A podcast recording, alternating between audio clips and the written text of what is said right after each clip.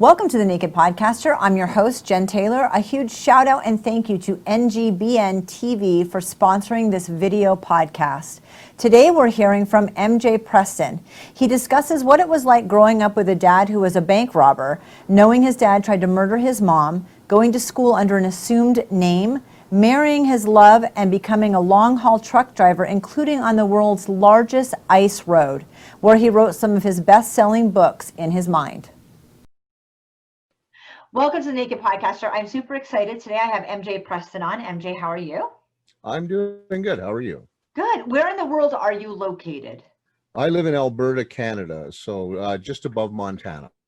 Right. Love it. I've been through that. So everything will be in the show notes, but your website is mjpreston.net. So your name.net, pretty easy. Let's jump in and really talk about this website as well as you are also on wildbluepress.com and that will also be in the show notes. And that has a really great bio about you. So jump in and tell us all things MJ.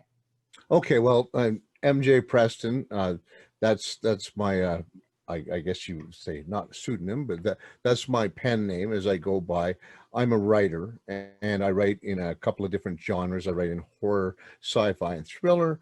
And uh, I've been writing for a lot of years, uh, but in 2012, I've uh, I published my first novel, and now I'm up to my fourth. So that's who MJ Preston is. I mean, uh, I'm a Canadian. Uh, I love to write. I'm an amateur photographer. I take lots of pictures and a little bit of an adventure too.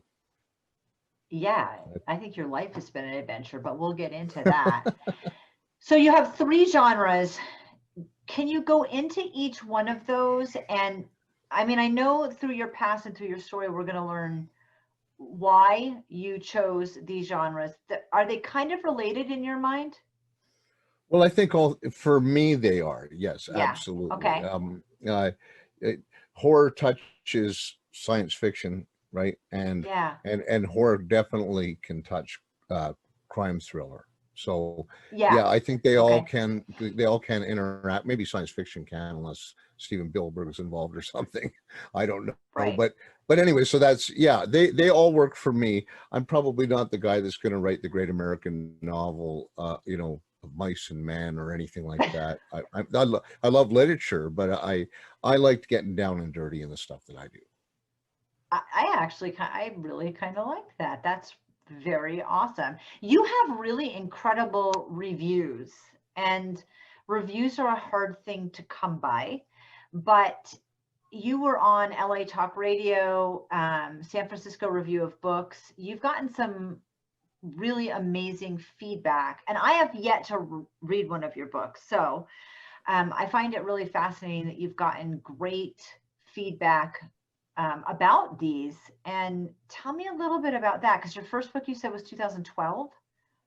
Yeah, um, I, I, I, I mean, I, I wrote before that, but as okay. far as uh, publishing a novel, yes, I published it in 2012. Um, well, I was lucky enough. Is see, look, back in the day, and I'm one of those guys that used to to type on a typewriter ah, instead of a too. computer. So, right. you know, back in the day, you you know, you had to work your butt off to try and not give them this basically flawless manuscript, send it, and then it ends up in a big slush pile, and you don't have an agent, and nobody wants to touch you, blah blah blah. We live in a li little bit better world with the electronic age now, and I think it's opened things up an awful lot. But when I finished my first manuscript, uh, I still I, I struggled very hard to try and publish it. You know, uh, not independently, but send it to an actual publisher, and you know, got rejections. They say, you know, you got to have an agent, man. I said, oh, okay. Then you try and get an agent. It's like, oh, who are you? so, anyways, I published that first book independently, and it it ended up. I said, what the heck? I'll throw it in the Amazon Breakthrough Awards and it made it to semifinalists and it was a horror novel and it caught me some notoriety and uh, so you know that that's where i kind of started down this road and i didn't think i'd publish another novel and then all of a sudden i went on an adventure up in the north and it said hey man this is a great place to write a novel about so i wrote my second novel and then from that point i started something completely different which was a crime thriller and i decided you know i somebody recommended Wild Blue Press to me, and I thought, well, I'm going to go old school. I'll just submit it to them. Took a little while, but they came back and they said, you know what? We love that book. We want the next book, and we want to take your two independent books. We want to roll them into our docket as well. So it was like, wow. Wow. So the weird thing is, is that because this is over the course of about five years, but all of a sudden there's this resurgence for all of these four books. So when people say to me, "What book are you pumping?" Well, I'm pumping all four because they all just came out with Wild Blue Press, and they've gone on to venues and onto platforms they haven't been before. Absolutely. And I think a lot of people start out trying to get a publisher and then end up self-publishing. And you did the opposite. Yeah, well, I wanted to uh, because I found out the struggles of being an independent author. Oh, yeah. Uh, you know, you flip the bill for everything, right? And and Yeah, and yeah. it's not so much the bill end of it, but you don't have anybody to back you up on the promotion. You got to get out, you know. I mean, now I have a publicist and and and I'm with a great uh, pub, publisher, but you know, when I was out there on my own, it was doing everything. You're out there beating the bushes and you're begging, you know, come on, please read my book, give me an honest review, and it's it's a tough gig, you know, but Yep. you have to love it to to do it because sometimes it's uh you know it, it can be punishment too to you like it's a lot of hard work for Yeah. sure Well, yes. So I think, and there's a difference, and I, I definitely want to get into this with you. It can be now or later in the podcast, but I'm a writer. I've published one book. I'm working on a second book. I've done lots of blogs and articles and all kinds of stuff. There's a point in time where that shifts gear and you become an author, which in my, that's a career. So you made that shift somewhere along the way where you went from writing to having this be your career. And that's a tough, I think that's tough to do. So kudos to you for being able to do that. Because like you said, you're out there pounding pavement and begging for reviews are the hardest thing to get. but here but here's the thing about, that is that i i still um i, I still subsidize my income uh Mhm. because it's a it's an uphill battle with writing i mean it, Yeah. this is the this is the thing i think a lot of writers don't or young young aspiring writers they all want to write that big stephen king novel. I mean i know i did when i was a young guy. That's what i wanted to do. Uh, but the reality of it is most writers uh, you know they have to have a second job. But you know what? They're doing what they love and that's that's the main thing. And i think I- i'll quote stephen king. He said if you're doing it for the money you're a monkey. Because it's the hard it's a hard hard uh you know vocation to be in for lack of a better word at the moment. But you know and, and but but you have to love it and the thing is the joy it brings me the creation storytelling you know and then having people come back to you and, and tell you hey i really love you know really dug that that was very cool. That that's the fulfillment right there and for me like i say it's it's not it's not about celebrity i mean mm. it's nice to make a couple of bucks don't get me wrong but it's about plugging into that receptacle because that's why you write, sit there and you write on there is because you want to get it to that reader. And if Yeah. you did that you accomplished your mission and if they enjoyed it bonus. I mean that's that's why you did it. You know I the other stuff comes along with it that's great too but that's that's the, that's the focus for me anyways. I have a theory that when you're working a job and also living a passion like you are as an author, Yeah. That job is the vehicle that allows you to live your passion without having the stress of an income coming directly from it. And I think sometimes when we put all of that pressure on that one dream, it's not nearly as fun anymore. But for me, if I could just work a job or do something or freelance over here and not be super emotionally connected, then I get to live the things that I'm passionate about and just love them. Well, and and that's that's the thing. I mean, with me, uh, I spent 12 years in the in the military. Then I became a, a long haul truck driver. Then I ended up going on to uh, going into the north, the ice roads and stuff like that. But how I wrote is every time that truck stopped, laptop comes out, goes on top of steering wheel, tap tap tap tap tap. You know, and but that's but you have to love that to do it, and, and I Yeah. do love it. I mean, the thing is is when i go into one of these things i get lost in the story and it's cool because i'm the first guy on the scene of the crime right hey look at what we can do you know you know so that that's a lot of fun and it, it's and and like I say, if you, it's a journey going all the way through it. And some of Yeah. it's tough, you know, as you know, you've written a book Yep. and, and, and it's, it, but that's, that's why you keep going. Now compile that on to the fact I was driving, or uh, doing sixteen hour days and then I'd stop and do that, you know, and work for two hours on it. And then on the weekends when the guys are out, you know, boozing or whatever, I'm, I'm behind the laptop working. So it's, but that's how much I love this craft. I've always been an artistic person and that, you know, that's the thing that's given me levity throughout my life.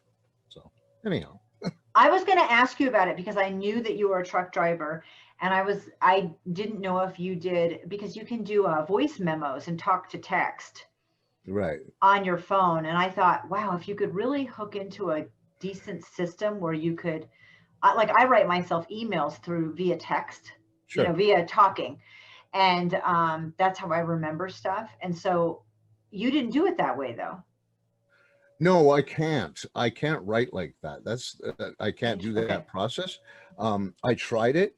And the other thing, my problem is, is, that- and I always get beat up by a friend of mine when I say this, but I'm mealy mouthed, right? I'll start saying, I would start saying something, then the computer get all screwed up.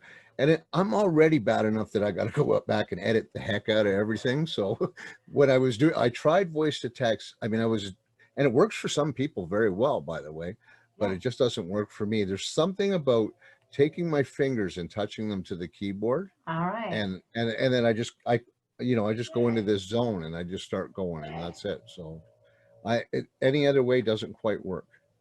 I well, I love that everybody has their own process, and so we just gave people several tips where no, you do all your thinking, and then you have to sit down and type. Um, Yeah. If I want to really, really, really remember something and it's important, I physically like I have sticky notes and notepads and journals all over the place because there's something to to me about the physical writing out of things on a piece of paper and Yeah. you just said like you touch your fingers to the keyboard and there it is and then also the ability to do talk to text or an interview style to write your book and like there's no wrong way No. Oh, no, So- no, absolutely, absolutely not. Like so you say, that's great Yeah. So I mean, some people outline, some people write by the seat of their pants. Or me, I write by the seat of my pants. i outline uh, Yeah, and and you i know love what? it I and I've just you know I've just started a series of two books, and I'm when I got into the second book, I was going, you know, I really should do an outline, but I can't. I can't do outlines because what happens is I find it stifles the creativity. It's just like let's go start writing. You know, it doesn't matter what kind of a disaster or debris trail you're leaving behind you because you're going to be circling back and cleaning it up anyways, right? yep so yep. that that's what works for me and uh eh, but it's it's funny and then you know some like but i will confess i have a i have a research assistant out of florida okay who's, who's okay. helped me with two of my books and i've had to go back to her and because one of the books is about a serial killer and i'm scratching my head and i'm going patty how many guys did we did he kill and yeah she would have like a kill list for me right because that's and otherwise i'd be going back to you know page 42 page 36 Yep. whatever trying to trying to add this up eh? so anyhow I- but I- that, that that's was my just my next question. Yeah. How do you keep track of the stories? Because honestly, you'd think you do intimately know your stories. Yeah. But y- you you also have three different genres you're writing, and each Yeah. one of those is a series. And honestly, it is totally normal to get lost in your own story and not recollect facts. And I asked someone else, and she did an Excel spreadsheet. I'd want to kill myself if I had to do like that is not my process. But for her, she had each book in the series and like the kill list, the details on it. So Yeah. it's really easy for her to go back because you you have to constantly do that as a writer moving forward. So yeah well yeah, actually I will, I will i will just correct you there uh on, only the the one uh, the crime thriller is a series the other two are standalone novels however i mean uh yeah it's it's like i said i you know my problem is if i turn the camera around right now you looked at my desk it's a disaster area okay? And and the reason it's a disaster area because that just, i don't know why but that's the way i operate but there's some kind of sense that comes out of all that chaos. I mean i'm not saying that i you know somebody's gonna say he's to be on hoarders.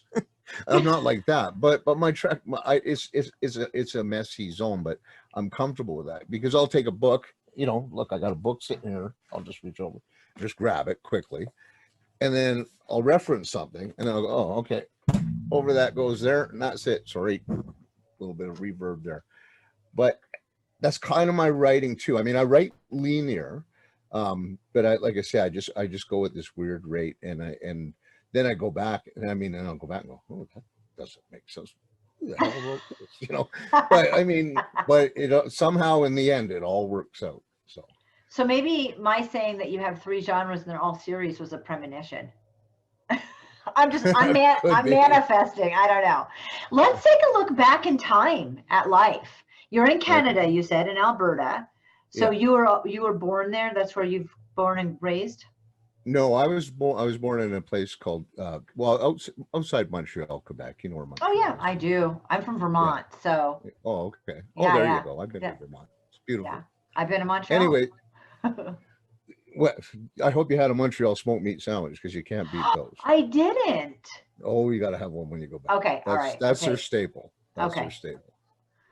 Anyhow, yeah. So I was born in I was born in Montreal. Uh, my uh, mom and dad were married at the time, and I had two older brothers. Uh, and anyways, early on, and I was very young. I was only three at the time, but two of my brothers went down to the St. Lawrence River, and the ice broke, and and one was swept away Oh, and so that was a that was a pretty devastating thing on our family. I was young enough that I I didn't uh, I wasn't affected or I I adapted better. My older brother had a very tough time with it. Of course, my mother had a tough time with it. But right around that time too. Now, and this is I don't think I've never said this publicly, but uh, my father was a bank robber, and he was on the lam from the cops, so he couldn't make it to the funeral because the cops had the funeral staked out and uh anyway so that took it took a heavy toll especially uh, so much more my brother than and my mo- i mean my mother and of course my father as well even so i mean even though he was into what he was into he uh you know he, he still loved his kids so- Right. somewhat anyways uh so we uh my we kind of lived a really fluid life for the first few years of my life. Uh, at one point, my brother and I were going to school under an assumed name because my father was on the lam from the cops. Uh, at another point, when my brother, my grandfather passed away, my brother went up to stay with my grandmother. So I was down alone with my mom and my dad. And they said, Hey, hey, we're going to Boston for a holiday. Well, yeah, we went to Boston for a holiday, but it was because he was on the lam from the cops, right? So we hung out in a hotel. We didn't know any better. So he had um he had a real rough streak in him. And uh, eventually the marriage came apart. He played around a lot, stuff like that. And uh, so my mom and dad shipped us off up to Montreal because we were actually living in, in Hamilton, Ontario at the time. And we stayed with an aunt and uncle for a year. And that was a transformation of sorts because, you know, when you look back on things like that, you don't think, hey, you know, I'm not dysfunctional, right? But when you look back on it, you Yeah. think it's dysfunctional when you look back from an adult size. But at that time, that was the norm. That's what was going on. So my mom, uh, she she met another guy, and he was a decent man, and uh, she was getting ready to go to British Columbia to the other end of the place to get away from my father because he was a pretty rough guy, like I say. And they ended up in a bar, and my father came in with a gun and he took them out at gunpoint. He was going to murder them, uh, uh, but there was a huge police takedown at that time. They rolled into the i- into an intersection, and I guess, and that's what he was doing. He was taking them out to execute them, and uh, so they they rolled in and they arrested my father, and he went away. And so, and then my mother went with the the man she met, who was, was a decent guy, out there, and eventually they brought us back out to British Columbia, and I got to grow up in British Columbia, which was fantastic, a nice Ha- place, and How old were you when the whole bar scene happened? uh, I was in I was in kindergarten at that. Do you So remember? I- Oh yes, I knew what was going on. Like I mean, we weren't well. Wait a minute, I'll just I'll back the truck up. sure. We didn't know that what happened with my mother, uh, my father, and my who would eventually be my stepfather. We didn't know what they never told us about that because we were young. That happened while we were up at our grandmother's, or sorry, up upstate with my aunt. They didn't tell us till later, like when we got a little bit older. Um, so, uh, but my father, uh, and he's dead now, by the way.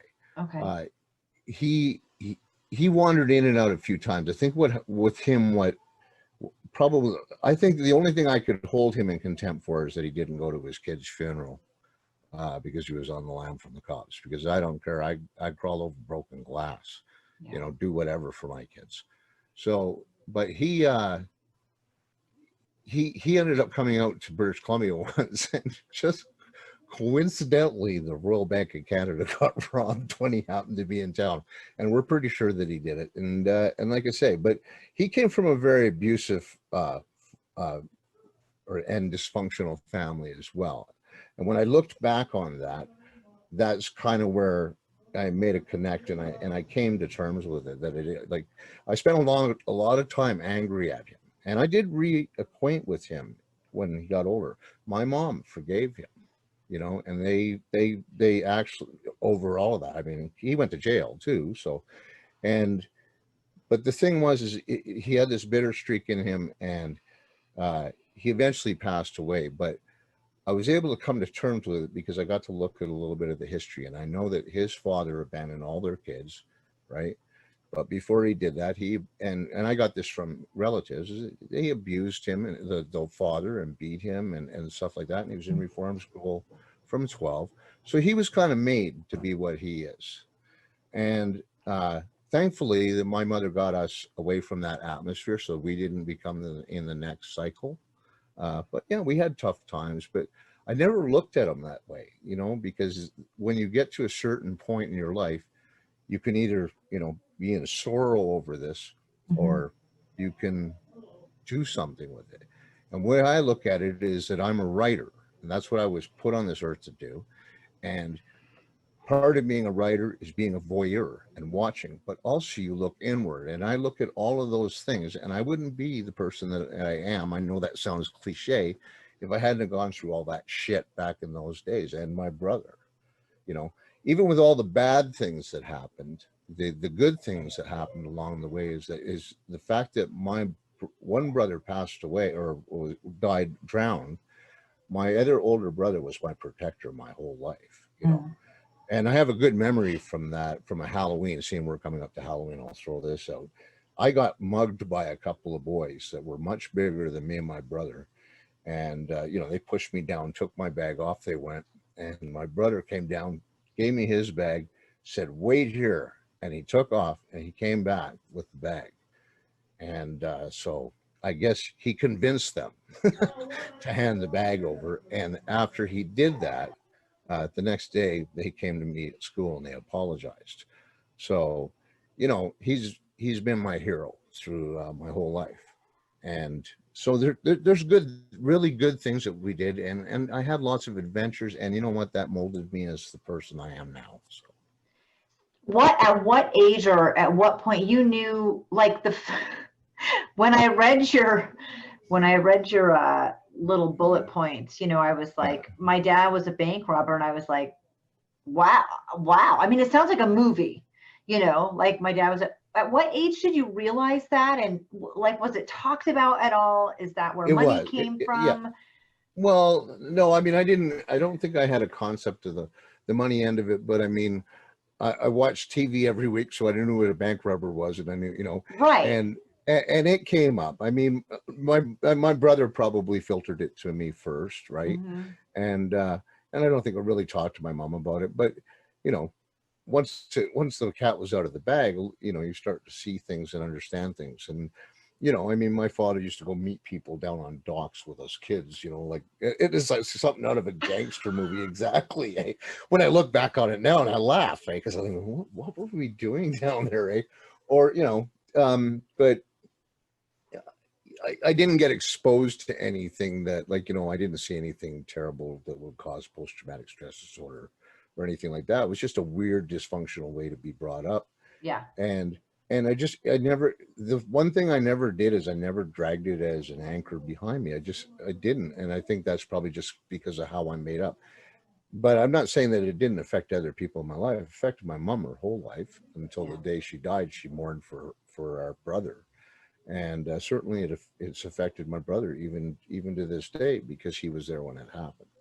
Uh, but but I think it made us all the more tighter in in the end too is that you know like that my brother i don't you know miss a week without getting down calling him seeing how he's doing and the same thing. And uh, you know we have a boys night out once in a while well when the bars open up eventually you know where we go out and blow some steam off and act like a couple old idiots because that's what we look like now right? So but it's but it's you know i i just i've always had that perspective maybe i'm like forrest gump with the little feather behind me and i'm just bouncing through life happily i don't know so but also i mean i draw from many many of my experiences and that's where i focus it into my writing too so Mom moved across Canada, remarried with your stepdad. and You said he was a decent guy. So was that a good relationship? Your dad was gone. He was in prison for for 10 years.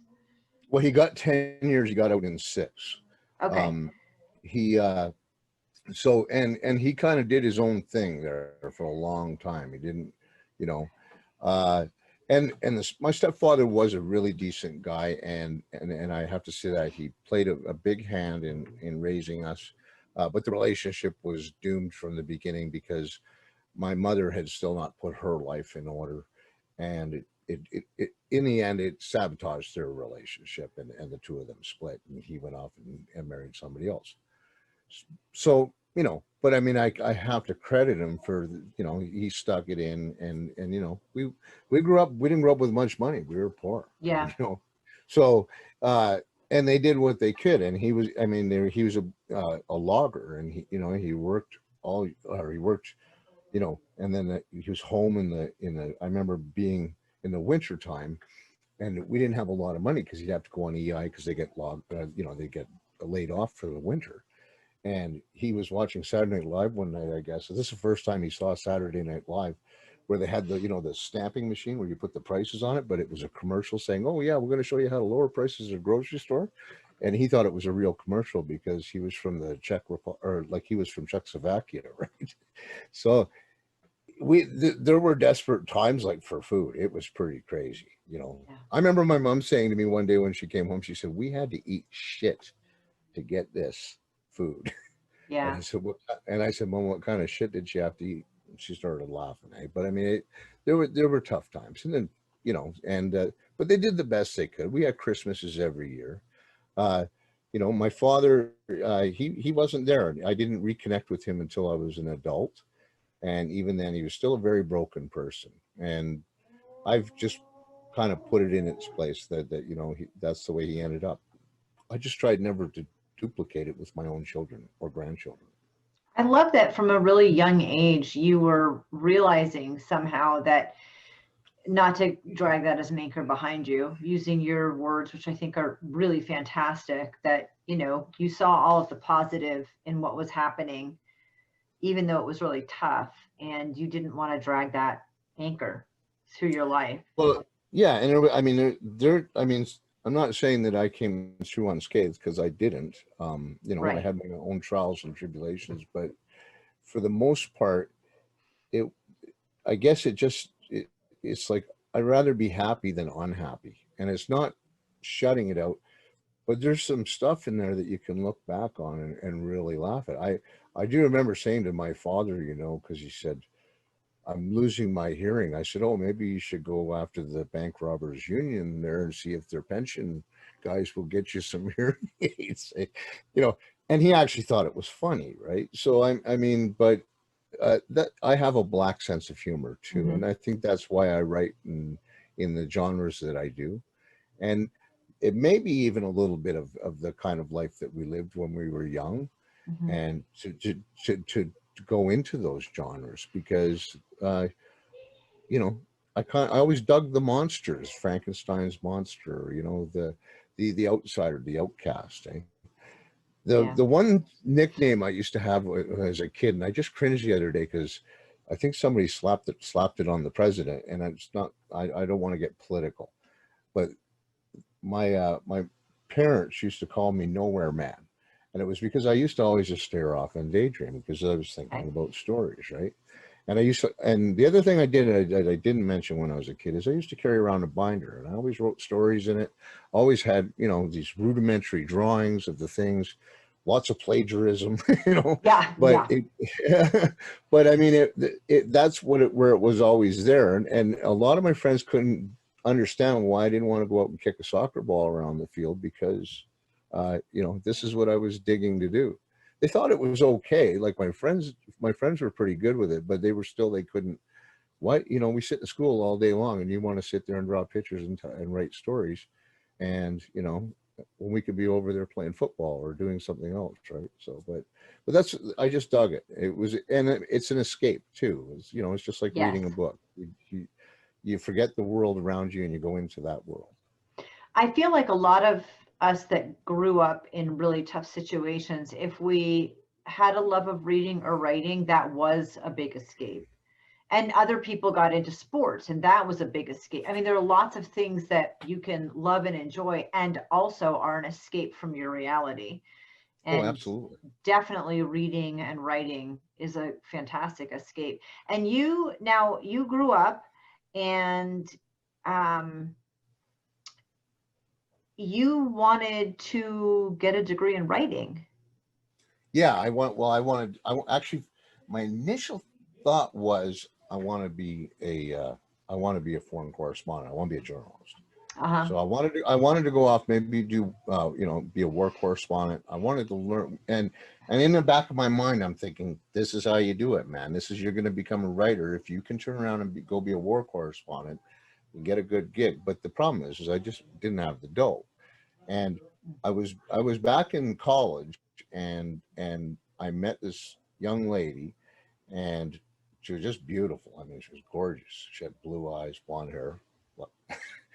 And I'm looking well, across you the room and, and I'm, and I'm, I'm like, yeah, she's so out of my league, eh? but, but I took a shot and while we're together today, we, we had, you know, we have three kids. Uh, but we were young parents, uh, you know, and, and so I was working for four bucks an hour in a car wash when I was, you know, 19 years old and trying to go to school at the same time. And it's like, just, it was impossible. So I had to look and we, and then we had a kid and, and, and, you know, so we have the kid and I'm making, you know, nothing for money. And I said, you know what, I got to have some kind of basis of a career. So I ended up joining the Canadian military Mhm. and so, and still thinking in my mind, yes, I can go back to school, or, but also I can, you know, uh, I can write maybe in the military. Let's do something with that, and I can build on that. And I did. I ended up being doing a lot of writing in the military, but I was a combat soldier. I never saw uh, combat. I I trained for it the whole time, but I never did. Pardon me, it's the soda is just getting me here. It's all right. Um, any, any, anyhow, um, but that's where I started that first novel was being, you know, I'd be down in the basement clacking away on an old Olivetti typewriter and, and I got the manuscript probably about half done, something like that. And it had it in a three ring binder. I put it in a box and I ended up shelving it for 12 years wow. And, and yeah, but the thing was, is just life got in the way. Here comes a baby. Here comes another baby. Here comes another baby. Soldiers don't make a lot of money, but Yeah. you know, here here I'm gone nine months of the year on exercises and you know, uh, and and doing all sorts of stuff or courses and you know, and, and I was moving up, trying you know, trying to move up the ranks in the military as well. And I got a, I made it to uh, Master Corporal, which is a junior NCO and I loved my job. I, I you know, I- and I al- almost focused where I said, I think I can be a soldier and st- be happy without the writing. Although I still kept writing, I was writing reportage and stuff like that, but I didn't have to be Stephen King or John Right. Clan- or Tom Clancy or like that. And that was working great. And then I got to the uh, my twelfth year, and after my third leg operation, they said, "See ya, you got to go. You can't do this anymore." What happened with your leg? Well, I have I have a, a thing called compartment syndromes in the legs. Happens to athletes and soldiers. Is it's just because we you know you put the you put the muscle on on your lower leg through such punishment, and I end up getting these hernias in my leg, and what that is caused by is a thing called compartment syndromes, and just the pressure in the muscle builds up and it breaks the outer, outer fascia. So every time I got one of these, I went and got an operation, and then finally, when it happened, like I did, I had three operations over the course of 12 years. And when I went back the last time, the orthopedic surgeon said, you know what, you got to find another job. This is it. He says, if we keep operating, you're going to be in a wheelchair. That's all there is to it. You're- going to be so debilitated because of scar tissue. So that ended my career in the military. And again, we went, my, my wife and me and my kids, we went through a, a tough bout. I got out. I ended up suffering deep, deep depression because uh, I lost all my identity all of a sudden. So uh, I went through about a year and, and uh, anyways, I found my way out and certainly my rock of Gibraltar were my wife and my kids. They stood by me through thick and thin, no matter how crummy I was. And I was crummy at times, you know, I mean, it, you know, you snap at the kids or, or like that, but it was, uh, I had to reinvent myself yet again and figure out what to do. And that's how I ended up going to truck driving. And that, you know, that was just like I say. And, and so when I look back on that now, I don't look back on it with any amount, and there was some dark times in there too, but I don't look back on that in, in any way that is negative because that's just another stepping stone to where I am now. And I'm a pretty serene guy now. So, uh, but at, at any rate, we spent a year, uh, uh, trying to figure out what the heck I was going to do. I went through depression. I managed to get a handle on that. I ended up going out on the road trucking and it only rekindled my relationship with my wife, which wasn't in like it wasn't in dire straits, but it brought that romance back. You know, it was like, oh, you know, we realized we love each other again. Get rid of the kids when I come home, that sort of deal. eh? Yes. Yeah. So so that was good. And along the way, like I say, I got I trucked all over the United States, down to Florida and you know, Texas and everywhere. I've been that's why I said Vermont. I've been through Vermont many times. I used to run all of the eastern seaboard. And uh anyway, so and that's somehow I along the way I I'm still trucking and that's when I stumbled on that manuscript I told you about that I put away. And I thought, well, I should really try and finish this. And boom, that's what I did. And so that's how I got here, really. Um, and as I said along the way, I'm a little bit of an adventure. Well, I went up and I ran the ice roads in the in the north. Yeah, I wanted was- you to talk about that. And also there's something cathartic. I mean, uh, first of all, you pulled the book out uh, of the box after 12 years and found it. There had to, did you, did you get it digital? Did you go to a computer from your? Oh, I had yeah, yeah. mean, no, like- no, I I had a computer at that point, and and yeah, so I had to, that was that was a tough one because I had to transcribe Yeah. everything, right? But here's the deal: when I wrote wrote the first draft of that, and that would be back in the '80s or late '80s, there were no cell phones. No, you know, computers were like well maybe we were past vic 20 or whatever but but they were like mac and the macintosh was just starting out. There was no windows 95 or nothing like that. So i had to update the whole story too because it was like holy cow how are these guys communicating they can't go to a payphone in today's day and age right like this so so yeah that and that so that was a lot of labor but you know what it I had no idea where that story would go. And then once I got rolling on it, once I got past the transcribing part, uh, it just took off. And the funny thing about that is I have a good friend and his name's uh, Jim Steele, but his pen name is R. James Steele, and he's a historical writer. And he was my mentor. And I asked him, I said, listen, I'm thinking about starting this novel. Could I send you a chapter and you look at it? And he said, yeah. So about three weeks go by, I've rewritten this chapter 19, 20 times because I'm scared of what he's going to say. And I sent it to him and he's, you know, he sends it back and, and I can say something explicitly on here. So I'm going to, He- I said to him, I said, geez, I said, uh, he said, that's great. I loved it. He says, uh, he says, you know, we clean up the grammar later. And I, he said, why did it take you so long to get it to me? And I said, because I was shitting my pants. Like, that you're going to tell me that you go home, you're a fraud, you know, you're, you know. And he said, Mark, just write the fucking thing. And that was it. And, and that has been my motto ever since is just write the thing, get it done. And he's the one that set me down that road. So that's where we got to, that's where we got to Equinox and, and, you know, that I started on that. After I wrote Equinox, I was getting ready to hang up my trucking skates. I was like, I've got to have a home job. I got to, because I want to focus on this writing thing, promoting this new book that I just got out. And a friend of mine called me up and said, Hey, why don't you go and run the ice roads? And he says, that way you, and he said, that's where you'll cap off your career, right? I said, oh, okay. I guess I could try that, right? So I got on an airplane and flew to Alberta, got in there in a great big company called Ventures West, was a fantastic company, great people, and we were driving Super B tankers, which is two tankers attached to the back of a rig. So we went up there and went up there. Everybody talks about this ice road if you've seen the show, and I was not on the show. I was in a documentary which is on Tubi, a little brief flash of us. Um, but everybody thinks the ice is the most terrifying thing because it's the cracking and the popping, and it does that when you're driving up it. But the most terrifying thing is the road that where it was it's much improved now. But when I got there in 2012, it was a road called the Ingraham Trail. And it's a winding, twisting, icy, gravelly road that goes up and down, and you're almost clicking mirrors with the opposing truck. That's how close you are Yeah. and so and it's it's about 30 miles up this road and we go up there and i'm driving and and i'm just you know but i'm not trying don't want to look scared this is my friend right? But i'm following him and he's he's taking me he taught me up the road. And when we got up to the top i peeled my fingers off the steering wheel you know and the anxiety of this road and he's he came out he was so excited because we've been this guy i've been friends with him for a long time.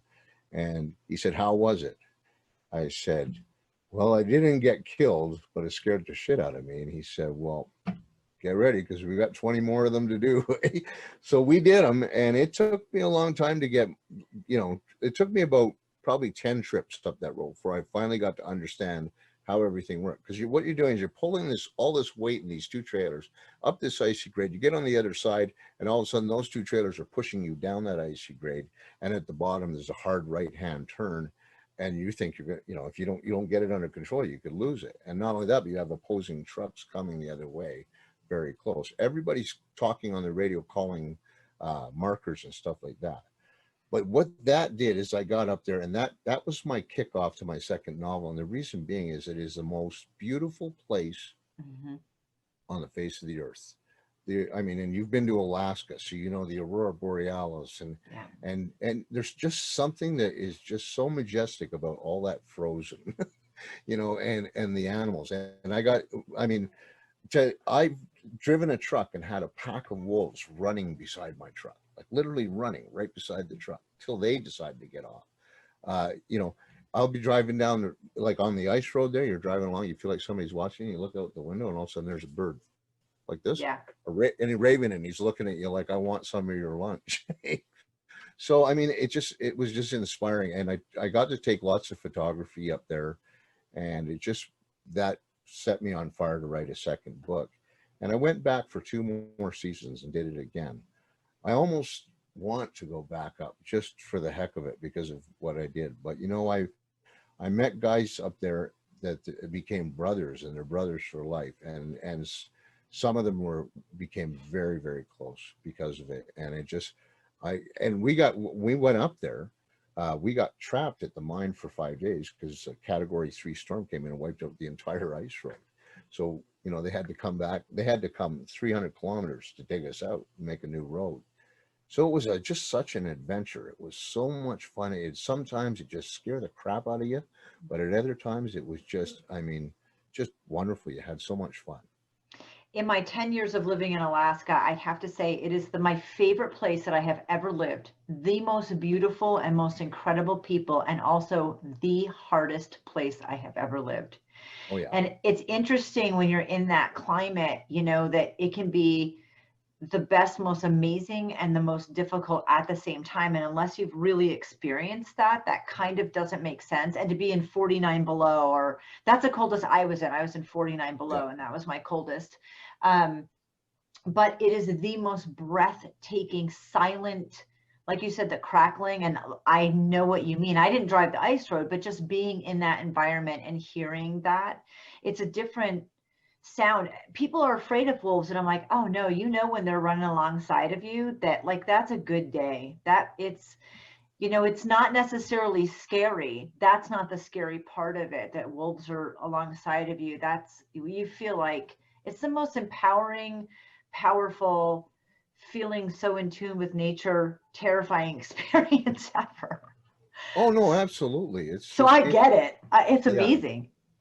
Yeah, I mean that I think that's the, probably the greatest adventure I ever went on. And the first year was the best year because everything was shiny and new, you know, and I had my fear and but I mean uh, when I went up there and I just got a new my my son and my wife bought me a, like a Canon Rebel T3.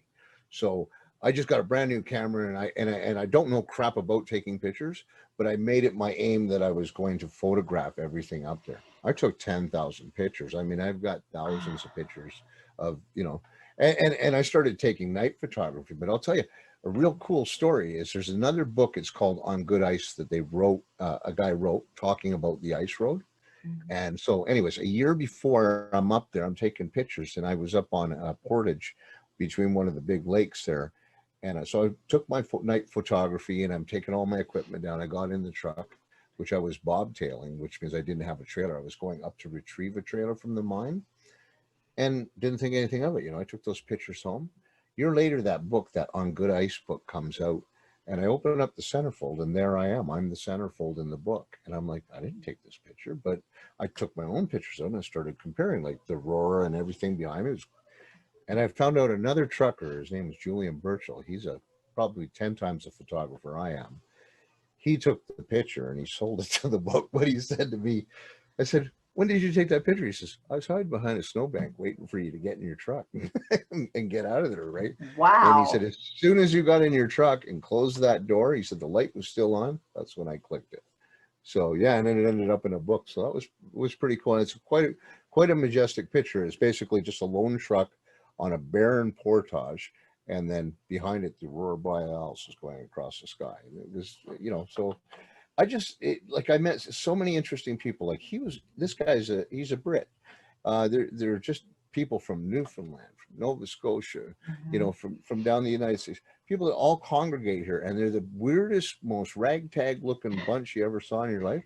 Mhm. But boy, oh boy, are they fun to hang out with, and and and the, you know, it's a closed track, so conversations go on, and guys are you know ribbing each other and all sorts of things. So it's yeah, it's I I just never I think I love the North. I'd love to go back up there on my own terms where I wasn't saddled to a truck, and I think I probably will someday and just go up there and shoot everything that I can with my with my camera because I've just never had so much fun.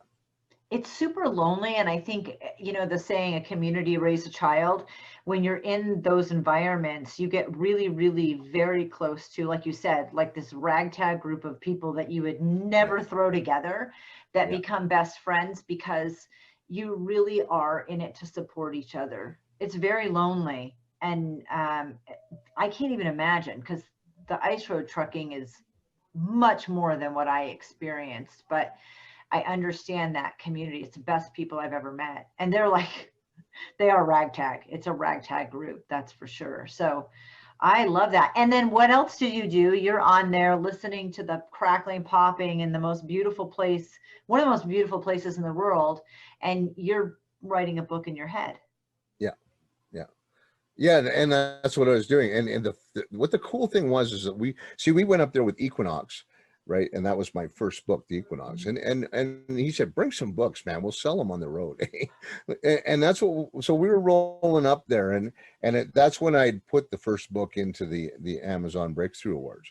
And so I was watching its progress as the days are going on. But yeah, he, but my buddy's a master salesman, and he's oh yeah, buy a book. Hey, don't be a creep. Buy this guy's book, you know. But he was out there pitching the story because he'd read the book, and I was kind of being timid about it. But he sold every book I had. But I, like I said, and then we started talking. We said, you know, this. I I said, Brad, this is a place that you could do a diamond heist from, right? Because that's what they are. They're diamond mines up there, three diamond Yeah. mines. And I said, this place looks like a diamond heist. And he says, yeah, well, but he says, you know, the security, because high security in these places. I said, Mhm. well, then we got to already steal the diamonds and have them picked up. I says, but you know what? We need something else. And he said, what's that? I said, we need an alien invasion. Obviously. So yeah, so we morphed this together, and I'm telling you, it's a giant book, but it was so much fun to write. And I I published it independently, but before Wild Blue took it on, I handed it over to a screenwriter from uh, Star Trek Voyager. His name is Gregory L. Norris, and I traded books with him. Uh, We were at a con, and he got back to me and he said, "Oh my God, I absolutely love this book," and that was cool because I was scared crapless that oh God, this is a sci-fi guy. He writes for mm-hmm. Star Trek. You know, he's going to tear me to pieces.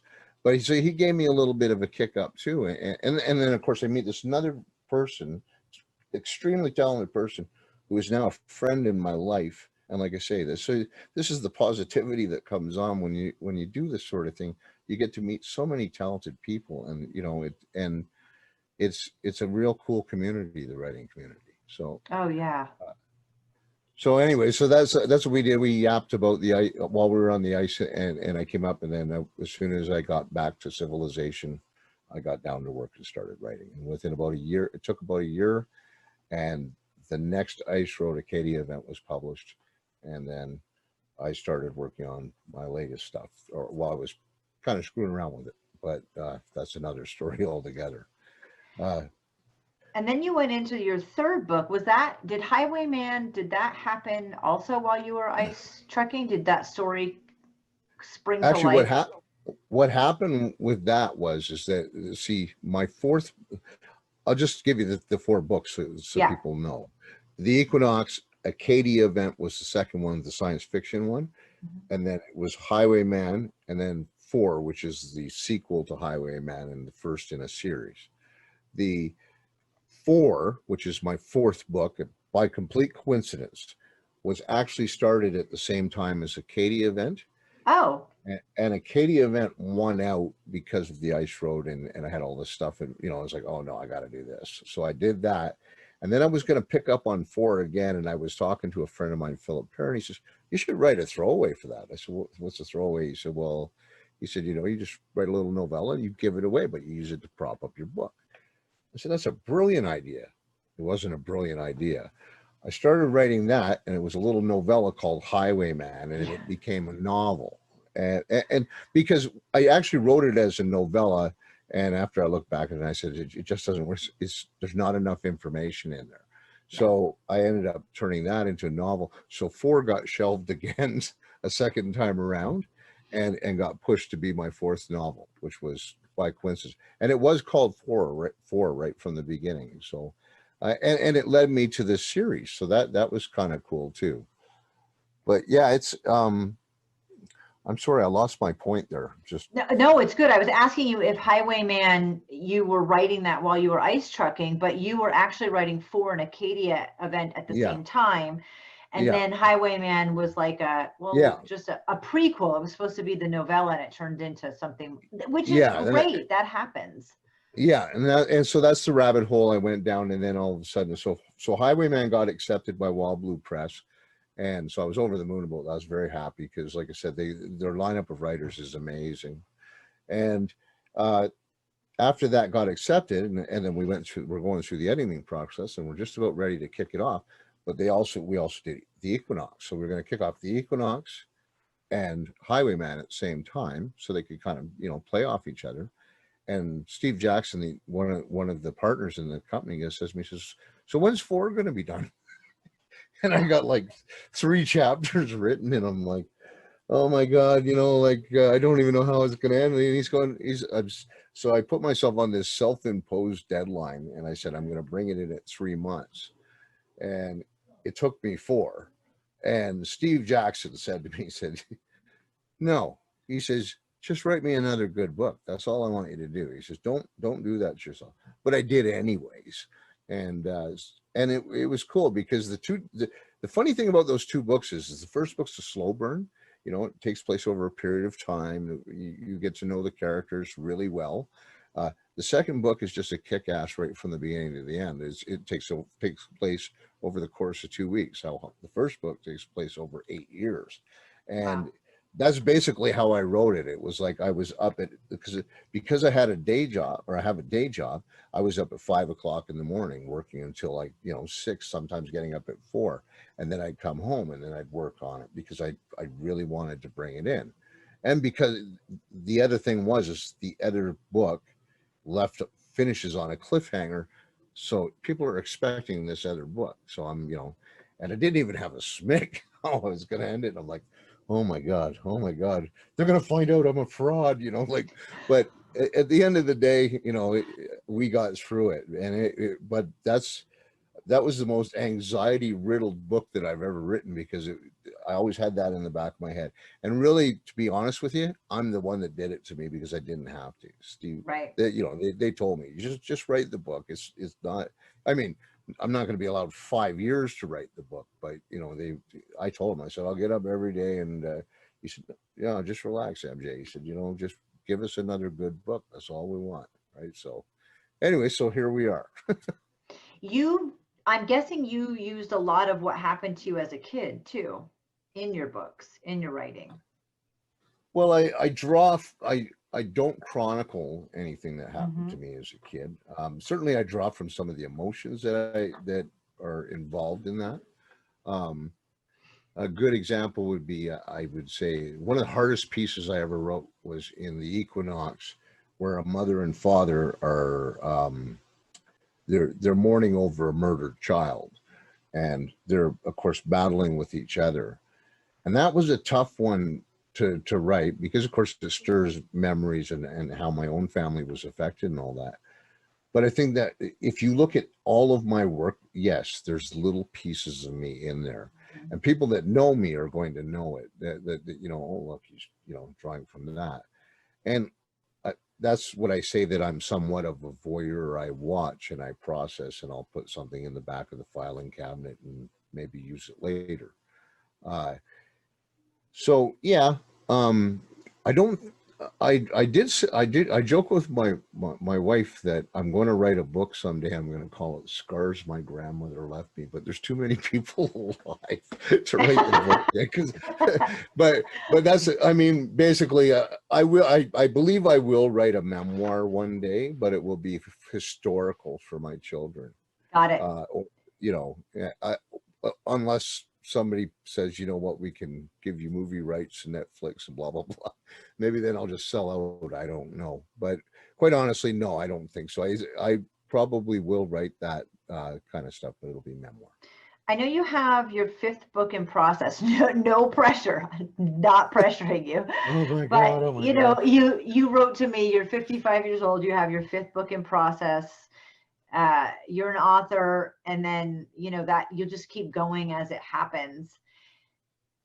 So that's a really exciting place to be, considering it sat in a box. The first one sat in a box for 12 years. So I, Yeah. I'm really hoping that gives people a lot of um, hope in their own writing process because it's not like an instant thing every single time you just pick it up and in two months you're you know stephen king because it, it doesn't happen that way No. i want to end with you have horror sci-fi and thriller. You have three genres four books.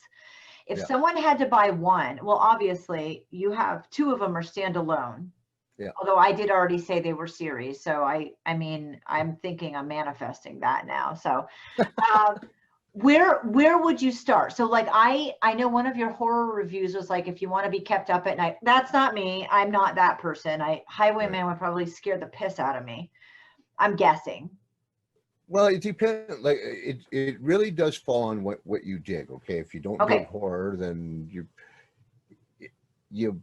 Well, I I would say Highwayman. I think often gets you know the horror thing put on it because of the serial killer aspect, but it's a crime thriller. So, okay but but the question is, you know, how susceptible are you? Uh, If you want a good standalone book, I would say read The Equinox. Even though it is a horror novel, there's a lot of native mysticism in it and and stuff like that.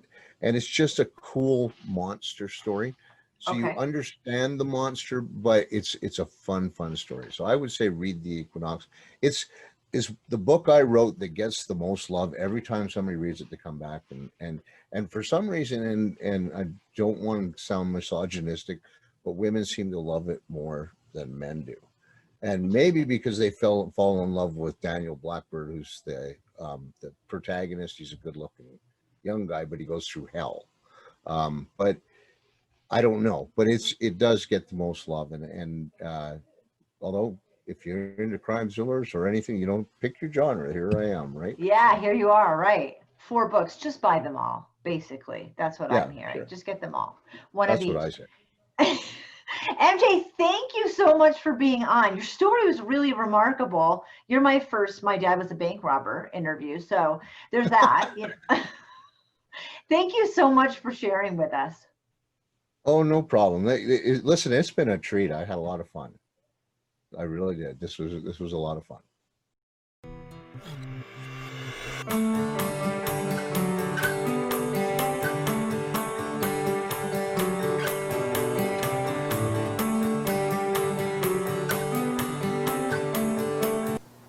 Thank you for joining today. It's been a pleasure. You can find me at momof18.com and on social media platforms as Mom of 18.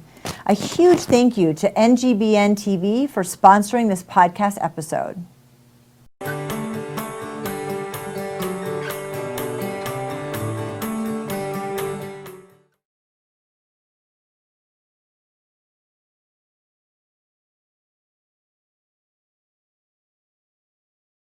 And on social media platforms as Mom of 18. A huge thank you to NGBN TV for sponsoring this podcast episode.